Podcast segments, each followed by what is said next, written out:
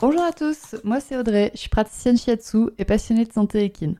Et tous les vendredis, je me mets au défi de vous partager un maximum d'informations et de pistes de réflexion sur un sujet lié à la santé de vos compagnons à crinière. J'embarque donc avec moi pour parler physiologie, émotions et relations, avec beaucoup de bonne humeur et surtout de la passion. C'est parti, je vous souhaite une bonne écoute.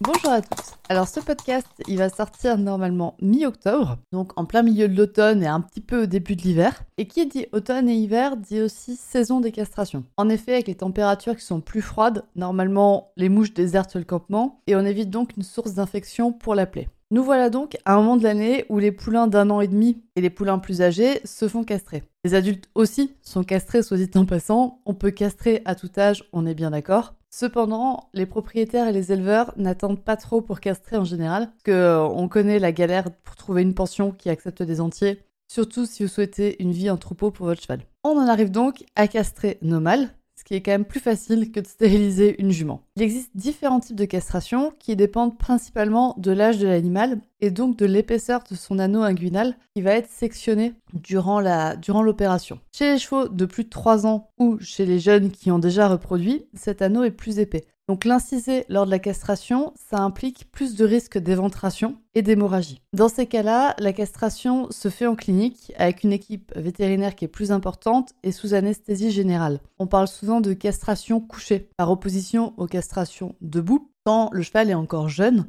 Donc la castration peut, peut se faire sous sédation légère. Le cheval reste debout dans son pré ou au box très souvent. Cette technique présente de nombreux avantages. Elle est plus rapide, elle nécessite moins de transport donc moins de stress pour le cheval et elle est moins chère pour le propriétaire vu qu'il y a une équipe vétérinaire qui est réduite et qui a moins d'anesthésie, qui a pas l'occupation d'une salle en bloc, etc. Cependant, les deux techniques de castration se rejoignent sur de nombreux points. C'est une opération avec incision des chairs du cheval, il y a une modification hormonale dans le corps de l'animal, cette euh, modification hormonale peut être très forte et l'opération peut avoir un, impact plus ou moins fort sur l'aspect émotionnel du cheval. Le seul point de différence, à mon sens, c'est donc la quantité d'anesthésique qui est injectée à votre animal et sa gestion du stress. Nous allons donc aborder ces points au travers du shiatsu et de la médecine traditionnelle chinoise et on va aborder donc la cicatrisation, le bouleversement hormonal, l'aspect émotionnel avec une petite variante sur l'anesthésie selon le type de castration. On va voir comment sont analysés ces différents points au travers des lunettes de la médecine traditionnelle chinoise. Je vous préviens en avance, pour tout ce qui est lié à l'aspect vétérinaire et post-opératoire, c'est vraiment à discuter avec votre vétérinaire, que selon l'opération, selon le vétérinaire, les suites, selon le cheval aussi, les suites post-opératoires sont pas du tout les mêmes.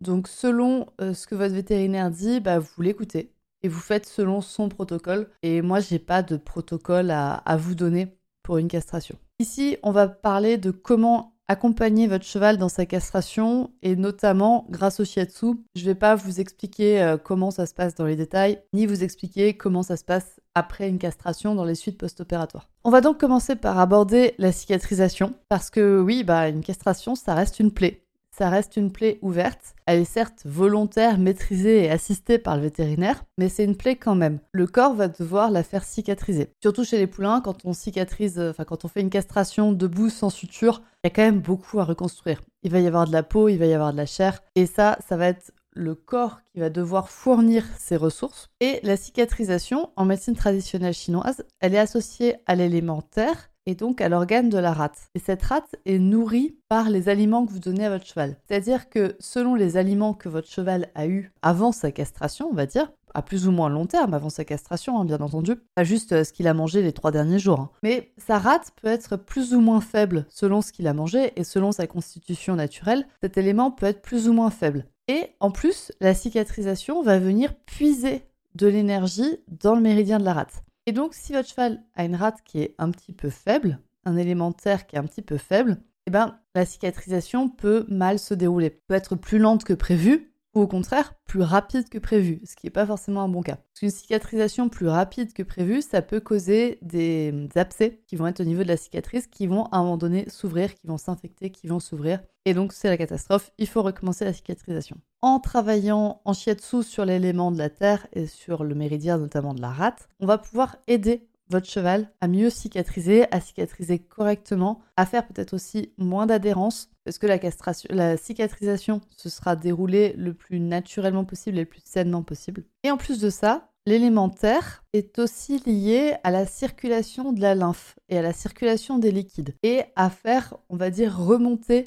les liquides dans le corps. Et quand la lymphe ne remonte pas dans le corps, on va avoir des œdèmes de fourreau. On va avoir des œdèmes de fourreau, donc le fourreau du cheval qui va enfler, va devenir chaud, et donc on peut limiter ces apparitions d'œdèmes avec une séance de shiatsu. Donc on a parlé de la cicatrisation, qui est un des éléments clés dans une castration et dans le bon déroulé post-opératoire. Et maintenant on va parler de la modification hormonale. Parce que à court terme, bah, ça va être la cicatrisation qui va être importante, mais à moyen et long terme, il va y avoir une chute plutôt brutale de la production de testostérone. La testostérone, c'est une hormone qui est fabriquée dans les testicules du cheval et donc qui, euh, il va y en avoir moins. Il va y en avoir moins pour l'animal et ça va être une modification brutale pour le corps de l'animal qui va devoir s'adapter à cette diminution de testostérone. En aucun cas, le shiatsu ne peut euh, maintenir un, taux de testostérone élevé pour avoir par exemple un cheval plus baraque, etc. Par contre, on va pouvoir habituer, aider le corps dans son habituation à cette chute de testostérone. Et le système hormonal en médecine traditionnelle chinoise est relié au rein. Est relié au rein. Donc ça va être le méridien du rein et l'élément eau auquel est associé le rein. Il va falloir travailler en shiatsu.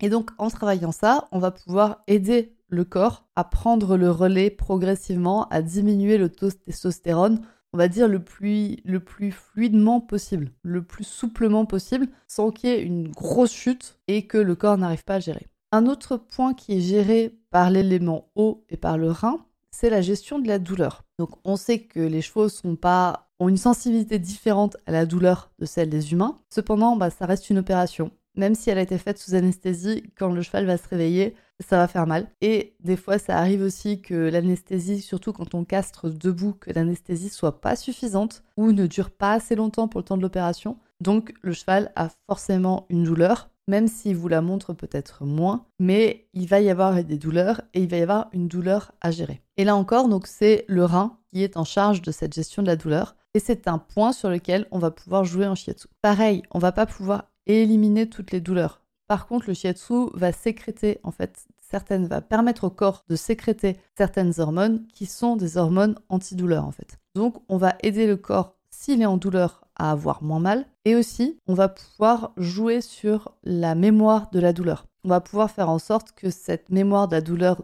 liée à la castration soit la plus atténuée possible et la plus minime possible. Et encore une fois, que tout se déroule en souplesse pour votre cheval. En parlant de mémoire de la douleur, on passe sur des aspects un peu plus ésotériques, on va dire, et donc on passe sur le bouleversement émotionnel qui peut être lié à la castration et qui peut accompagner la castration. Parce que faut pas l'oublier, bah, ces petits poulains, en fait, ils ont rien demandé.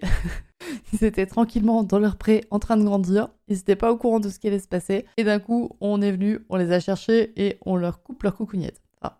Voilà. Donc, ils se rendent pas compte de ce qui se passe et pourtant, ils doivent y faire face. Pour certains, ce changement va vraiment se passer comme une lettre à la poste, il va passer très inaperçu. Il y a des chevaux qui sont, qui sont on va dire, pas très attachés à, leur, euh, à leurs organes. Et pour eux, ça va se passer plus fluidement que pour d'autres. Pour, pour beaucoup, quand même, ça va être lié à une modification de leur place dans le troupeau et de leurs interactions avec les autres chevaux. On va prendre l'exemple d'un mâle qui est en troupeau, donc un entier qui a la chance de vivre en troupeau. Forcément, sa place, on va dire, et ses interactions avec les autres chevaux dans le troupeau, ça va pas être euh, forcément, enfin, ça va être lié à son taux de testostérone, parce que la testostérone va influencer le comportement de l'animal. Donc la chute de testostérone va créer un bouleversement qui va pouvoir s'exprimer dans les interactions qu'a votre cheval. Donc ça va peut-être lui faire prendre une place différente dans le troupeau ou enfin ça peut créer des dynamiques de troupeau qui sont totalement différentes. Mais maintenant, il y a aussi le cas où en fait la castration est accompagnée d'un changement de vie du cheval. Je rencontre quand même beaucoup de propriétaires qui en fait ne peuvent pas trouver de pension prêt pour leur cheval, pour leur entier, et donc qui le mettent en pension box. Mais quand ils castrent, et en général ils castrent parce que ils veulent les faire vivre en troupeau. Et donc la castration va être accompagnée à moyen terme d'une vie en troupeau pour un cheval qui aura vécu toujours en boxe ou en box paddock, mais pas avec des contacts directs avec les autres chevaux. Et bah là, ça va être aussi compliqué pour votre cheval d'apprendre à interagir avec les autres chevaux et on peut aider les chevaux à mieux interagir avec les autres, à être plus souples, à lever certains blocages émotionnels pour leur permettre de mieux s'exprimer. Tout ça, on peut le faire grâce au shiatsu. Donc, dans tous les cas, il y a un accompagnement émotionnel de la castration qui peut faire du bien pour l'animal. Et donc, on va pouvoir jouer dessus en shiatsu ou en kinésiologie, par exemple. Donc, si vous avez l'occasion, on va dire, de faire castrer votre cheval, pensez vraiment au shiatsu comme accompagnement. Une ou deux séances pour, euh, des séances par exemple pour préparer la castration, ça peut se faire si votre cheval est par exemple, s'il a déjà des problèmes d'alimentation, des problèmes de rate, s'il est déjà maigre, une séance de shiatsu, ça va pouvoir l'aider peut-être à prendre de la masse et à avoir une rate qui est plus dynamique et donc qui va mieux cicatriser. Mais on peut aussi faire des séances après castration pour aider justement à la gestion de la douleur, la modification hormonale, etc. Moi, j'aime bien faire des séances 8 jours après la castration. Moi, je propose euh, à mes propriétaires de faire une séance 8 jours après la castration. Ça permet au cheval de digérer, on va dire déjà un petit peu les produits anesthésiques par lui-même, les produits antibiotiques. Et normalement, au bout de 8 jours, c'est le moment où on va arrêter justement les antibiotiques, les anti-inflammatoires. Et donc, ça peut, le shiatsu va permettre de prendre le relais sur la médication vétérinaire. Voilà ce que moi je, conseille, c'est une séance de shiatsu 8-15 jours après la castration. Et pourquoi pas une séance, par exemple, 5 semaines après la castration. Parce qu'on sait que le taux de testostérone diminue, enfin le taux de testostérone et la production de spermatozoïdes diminuent durant 6 semaines. Et donc, 5 bah, semaines après la castration, ça va permettre de finaliser, on va dire, le travail, le travail énergétique qui aura été fait. Voilà pour parler castration et shiatsu. Si cet épisode vous a plu, n'hésitez pas à, faire, euh, à me faire un retour, soit en message privé sur Instagram, soit par mail à l'adresse mail qui est indiquée en dessous. Vous pouvez aussi partager cet épisode qui m'aide énormément à faire découvrir le podcast. Et si ça vous tient à cœur, si vous appréciez ce que je fais et que vous avez envie de me soutenir financièrement, il y a un lien Tipeee qui est présenté dans la description de cet épisode. Et ça vous permet en fait bah, de me donner un petit pourboire, de, me payer un petit pourboire pour soutenir ce podcast et pour m'aider à le concevoir, à, écrire les épisodes, à les monter, à les enregistrer, etc. Sur ce, je vous souhaite une bonne journée où que vous soyez dans votre journée et à la semaine prochaine. Et ben voilà, c'est terminé pour aujourd'hui. J'espère que cet épisode vous a plu. Si c'est le cas, n'hésitez pas à partager le podcast à une personne qui veut aussi en apprendre plus sur les chevaux avec vous. Et retrouvez l'ensemble des informations et des liens en description de l'épisode ainsi que sur le site www.murmure-animal.fr. Si vous avez des idées, des suggestions, ou si vous avez juste envie de me dire que vous avez trop aimé cet épisode, vous pouvez me laisser des petits mots sur Instagram à murmure.animal.shiatsu et n'oubliez pas de vous abonner à Murmuricain sur votre plateforme d'écoute préférée pour ne louper aucun épisode. On se retrouve vendredi prochain pour un nouvel épisode et sur ce, bon week-end